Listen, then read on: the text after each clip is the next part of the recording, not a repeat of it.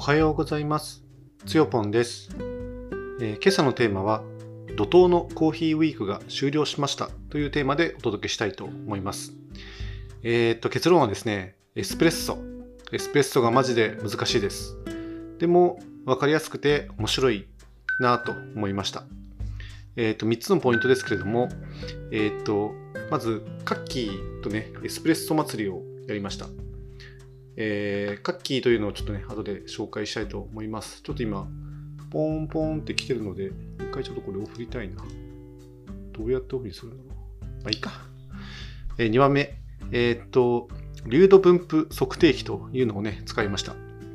え3番目、えっと、グラインダー調整がね、超難しいですね。でこの3本立てでちょっとね、今日はお届けしてみたいと思います。えっと、まあ、怒涛のね、コーヒーウィークが終了したという点ですね、ちょっともう一度振り返ってみるとどうなってたかっていうと、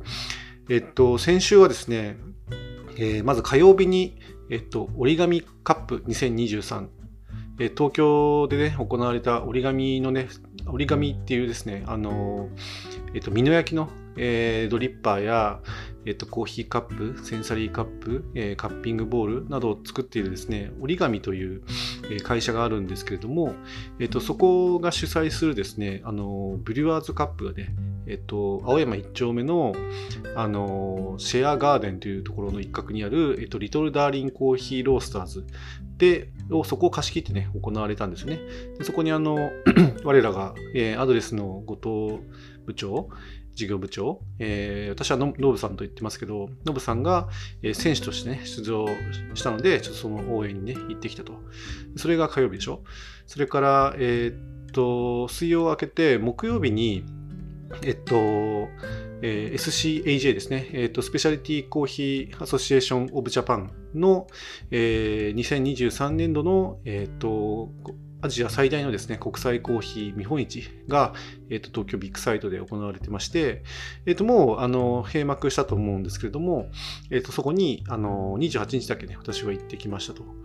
それから29日がですね、えっと、山梨県のですね、上野原市にあの舞台を移して、えーコワーキングスペースの見晴らし亭で、えっと、コーヒー入れ方講座を私が講師を担当して、えっと、2部制で実施したと。で、最後にですね、えっと、昨日かな？えー、あ、違うか。土曜日明けて日曜日かな？あ、違う違う。ごめんなさい、間違えた。もう もう頭が混乱してる。えっと、土曜日に、その入れ方講座が金曜日。で、その次の日の土曜日はですね、また一旦あの、東京のですね、青山1丁目に戻りまして、えっと、UCC コーヒーアカデミーが主催する、えっと、コーヒープロフェッショナル認定試験の自主勉強会というのに、えっと、参加してきたと。まあ、これは午前中だけでね、終わったんですけど。でその後ですね、あの、ちょっとラリーの仕事にですね、その土曜の午後から日曜日の、まあ、昼過ぎぐらいまでかけてですね、あのラリーの、えーモニタリング業務ですね。これはあの九州の大分で行われたとイースト九州2023というラリーのですね、モニタリングを、えっと山梨県で行いました。で、その後にですね、えっと、日曜日か、えーの、あの、その仕事がね、終わってから、あの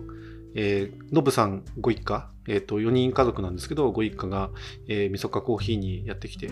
それから、あの、カッキーがですね、えっ、と、バイクに乗って、えーやってきたので、えっ、と、彼らとね、こう、とにかくコーヒーのね、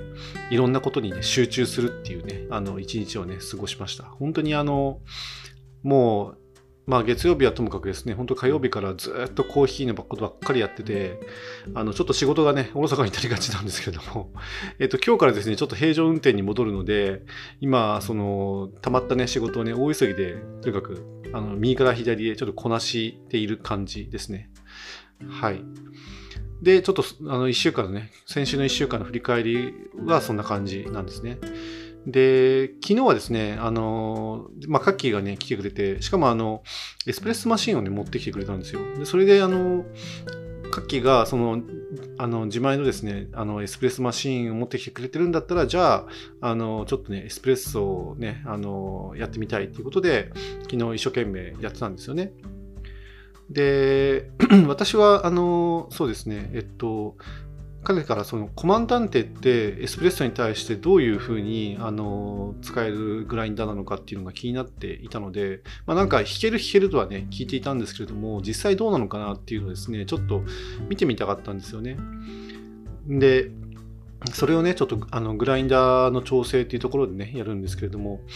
あの基本的にそのエスプレッソの話をするとエスプレッソっていうのは大体あのエスプレッソマシンというですねいわゆるその業務用マシンを使うやつでやつだとするとですねあの吸気圧の水蒸気をあのコーヒーパウダーに、えっと、押し付けてで30秒程度でですねあのコーヒーを、まあ、強制的にこう抽出するようなそういう液体のことを言いますね。それがエスプレッソですね。でエスプレッソの特徴はできた液体に関してはあのクレマと呼ばれる、えっと、細かい泡の層がねえー、まあ、2、3ミリこう堆積する感じ。大体あの、豆 18g をですね、使うことに対して30 g から40、まあ、ミリリットルの方がいいのかな ?30 ミリとか40ミリリットルぐらいの液体ができるんですけれども、だから10倍ぐらいのね、濃度でできるんですね。普通のハンドドリップコーヒーとかに比べてね。でそれをあの直接飲むとちょっと苦いので、あの、えっと、カフェラン、なんだっけ、えっと、アメリカーノといって、あの、お湯割りすることにするして、あの、ちょっと薄めて飲むというやり方もあるし、まあ、砂糖をね、えっと、2、3個突っ込んで、えっと、溶かして、えっと、飲むというのもありますし、あるいはもう、あの、皆さんご存知のカフェラテですね。えっと、エスプレッソに、あの、スチーム、スチームドミルクをあの入れたものをカフェラテと言いますけれども、まあ、恒例にしたり、あとはカプチーノですね。カプチーノはカフェラテに似てるんですけど、あの、カップのサイズだとか、あのいろんなあの規定がある、ちょっとあのカフェラテに比べたらあの決まりが厳しいあの飲み物になるんですけども、基本的には一緒だと思いますね。ま、そういった飲み方をする。それがあのエスプレッソですね。あのまあ、スタバとかは、まあ、エスプレッソベースなのかな、大体は。はい。とか、まあそんな感じなんですけど、えっと、カッキーが昨日持ってきてくれたエスプレッソマシンっていうのは、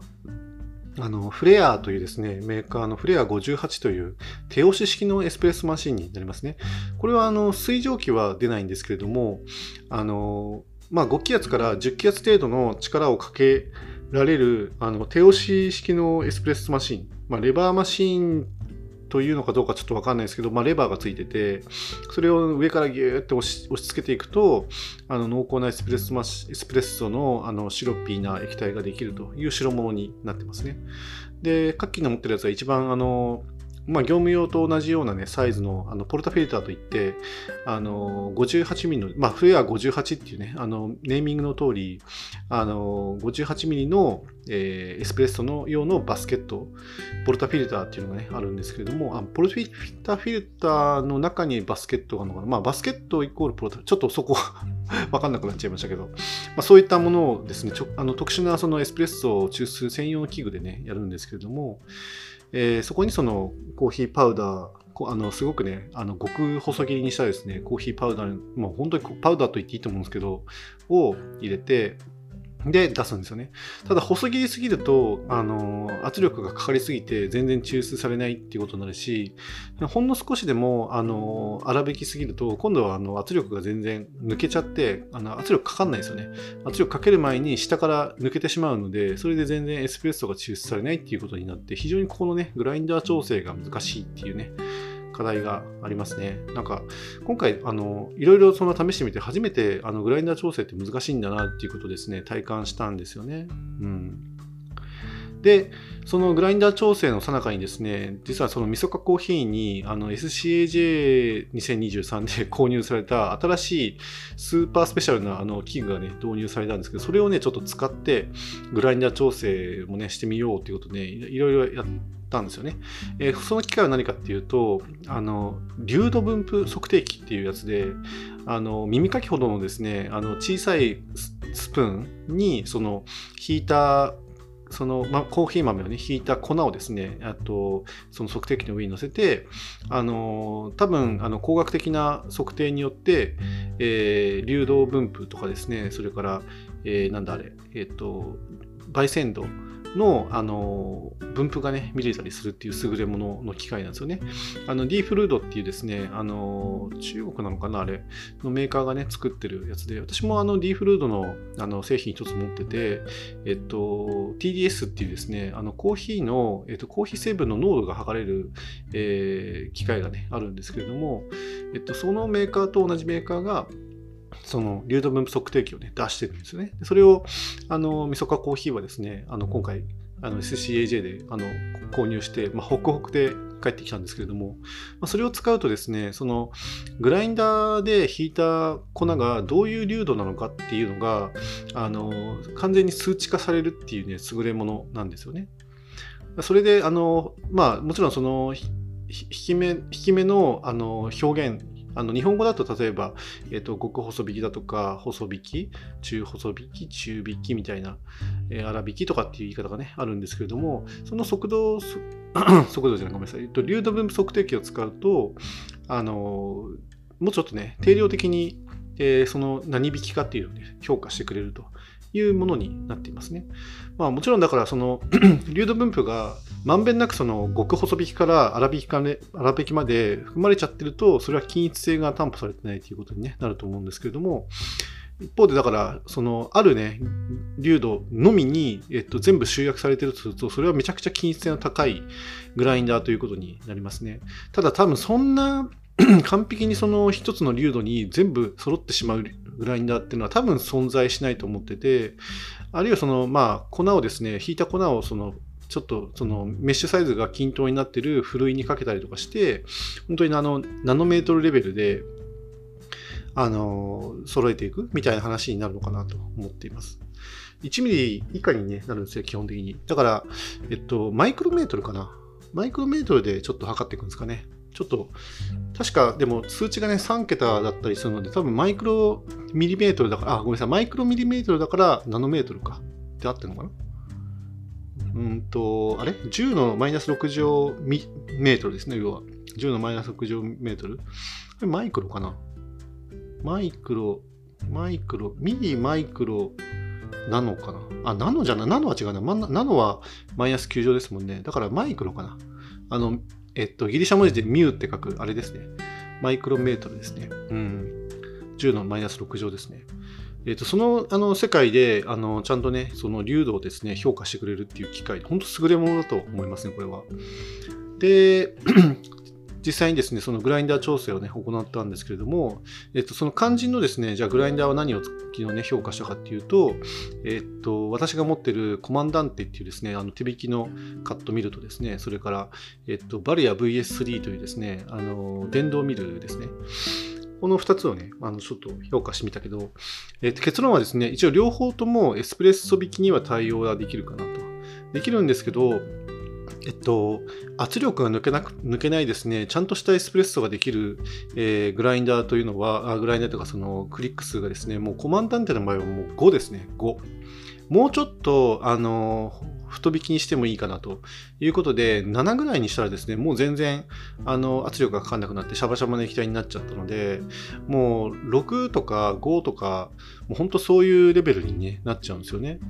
で、まあ、これちょっと余談ですけど、SCAJ2023 でですね、今回あの面白かったのが、あのコマンダンテのですね、ブースに行った時に、あの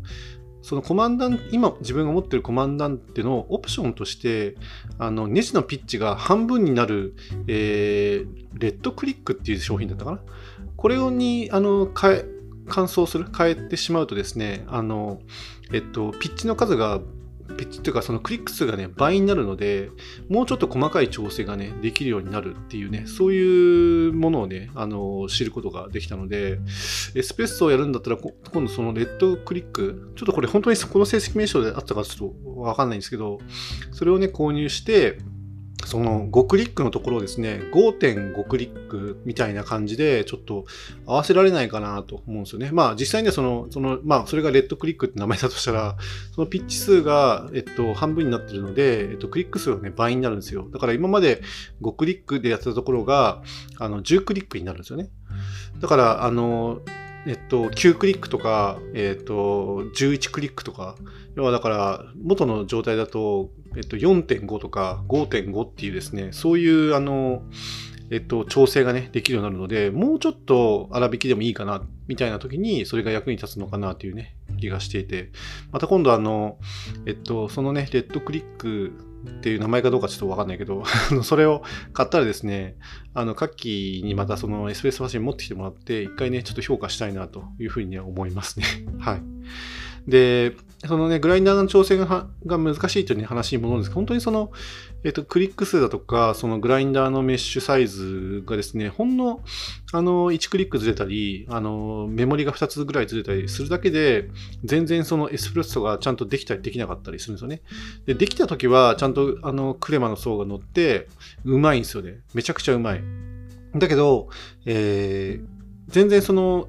圧力がかかんなくて、シャバシャバの液体がただ下に落ちただけだとめちゃくちゃまずいんですよね。どういうふうにまずくなるかっていうと、あの、酸味がすごく強くて、酸っぱい、苦酸っぱい液体がね、出てきてしまって、もう牡蠣なんかもうそれ飲んだ瞬間にもう、うえーっていう感じで、もう本当にそういう顔になるし、うえーって実際に言葉で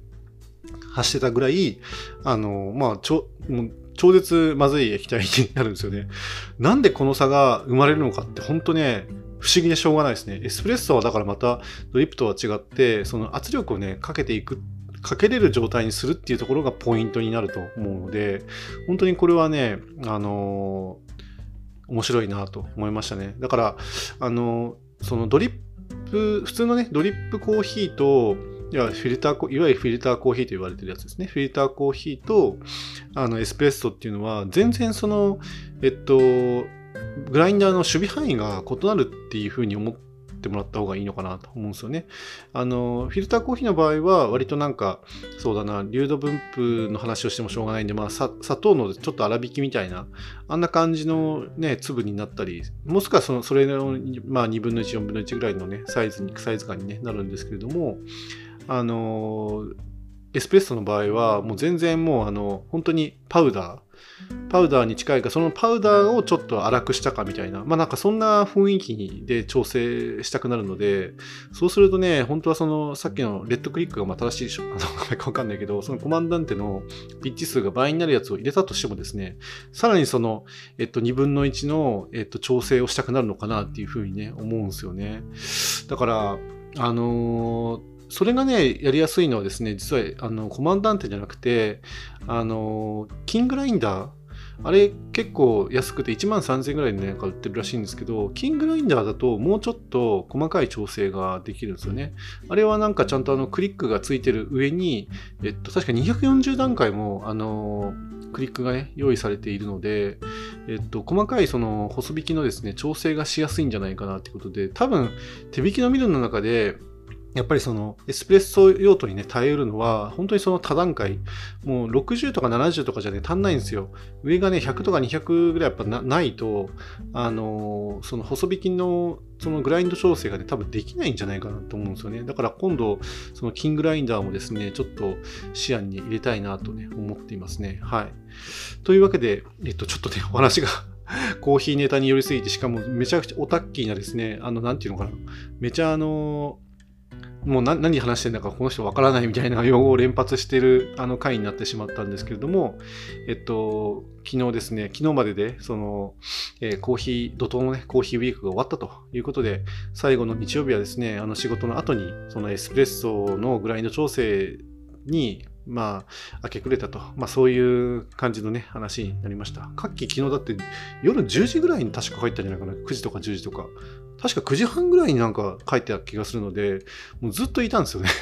で、ずっとエスプレッソのことやってたんで、もうなんか自分たちも最初すごい熱中したけど、だんだんなんか、ふってね、意識が切れた時に、なんかすごい疲れがドサッとやってきて、やべえ疲れたって状態になって、なんか掃除とか後片付けもなんかままならないままなんか寝たようなね、そんな気がしています。はい。ということで、えっと、以上にしたいと思います。えっ、と、あと、まあ、雑談は今日もなしにしようかな。はい。以上にしたいと思います。えー、最後までお聴きくださってありがとうございました。それではまた。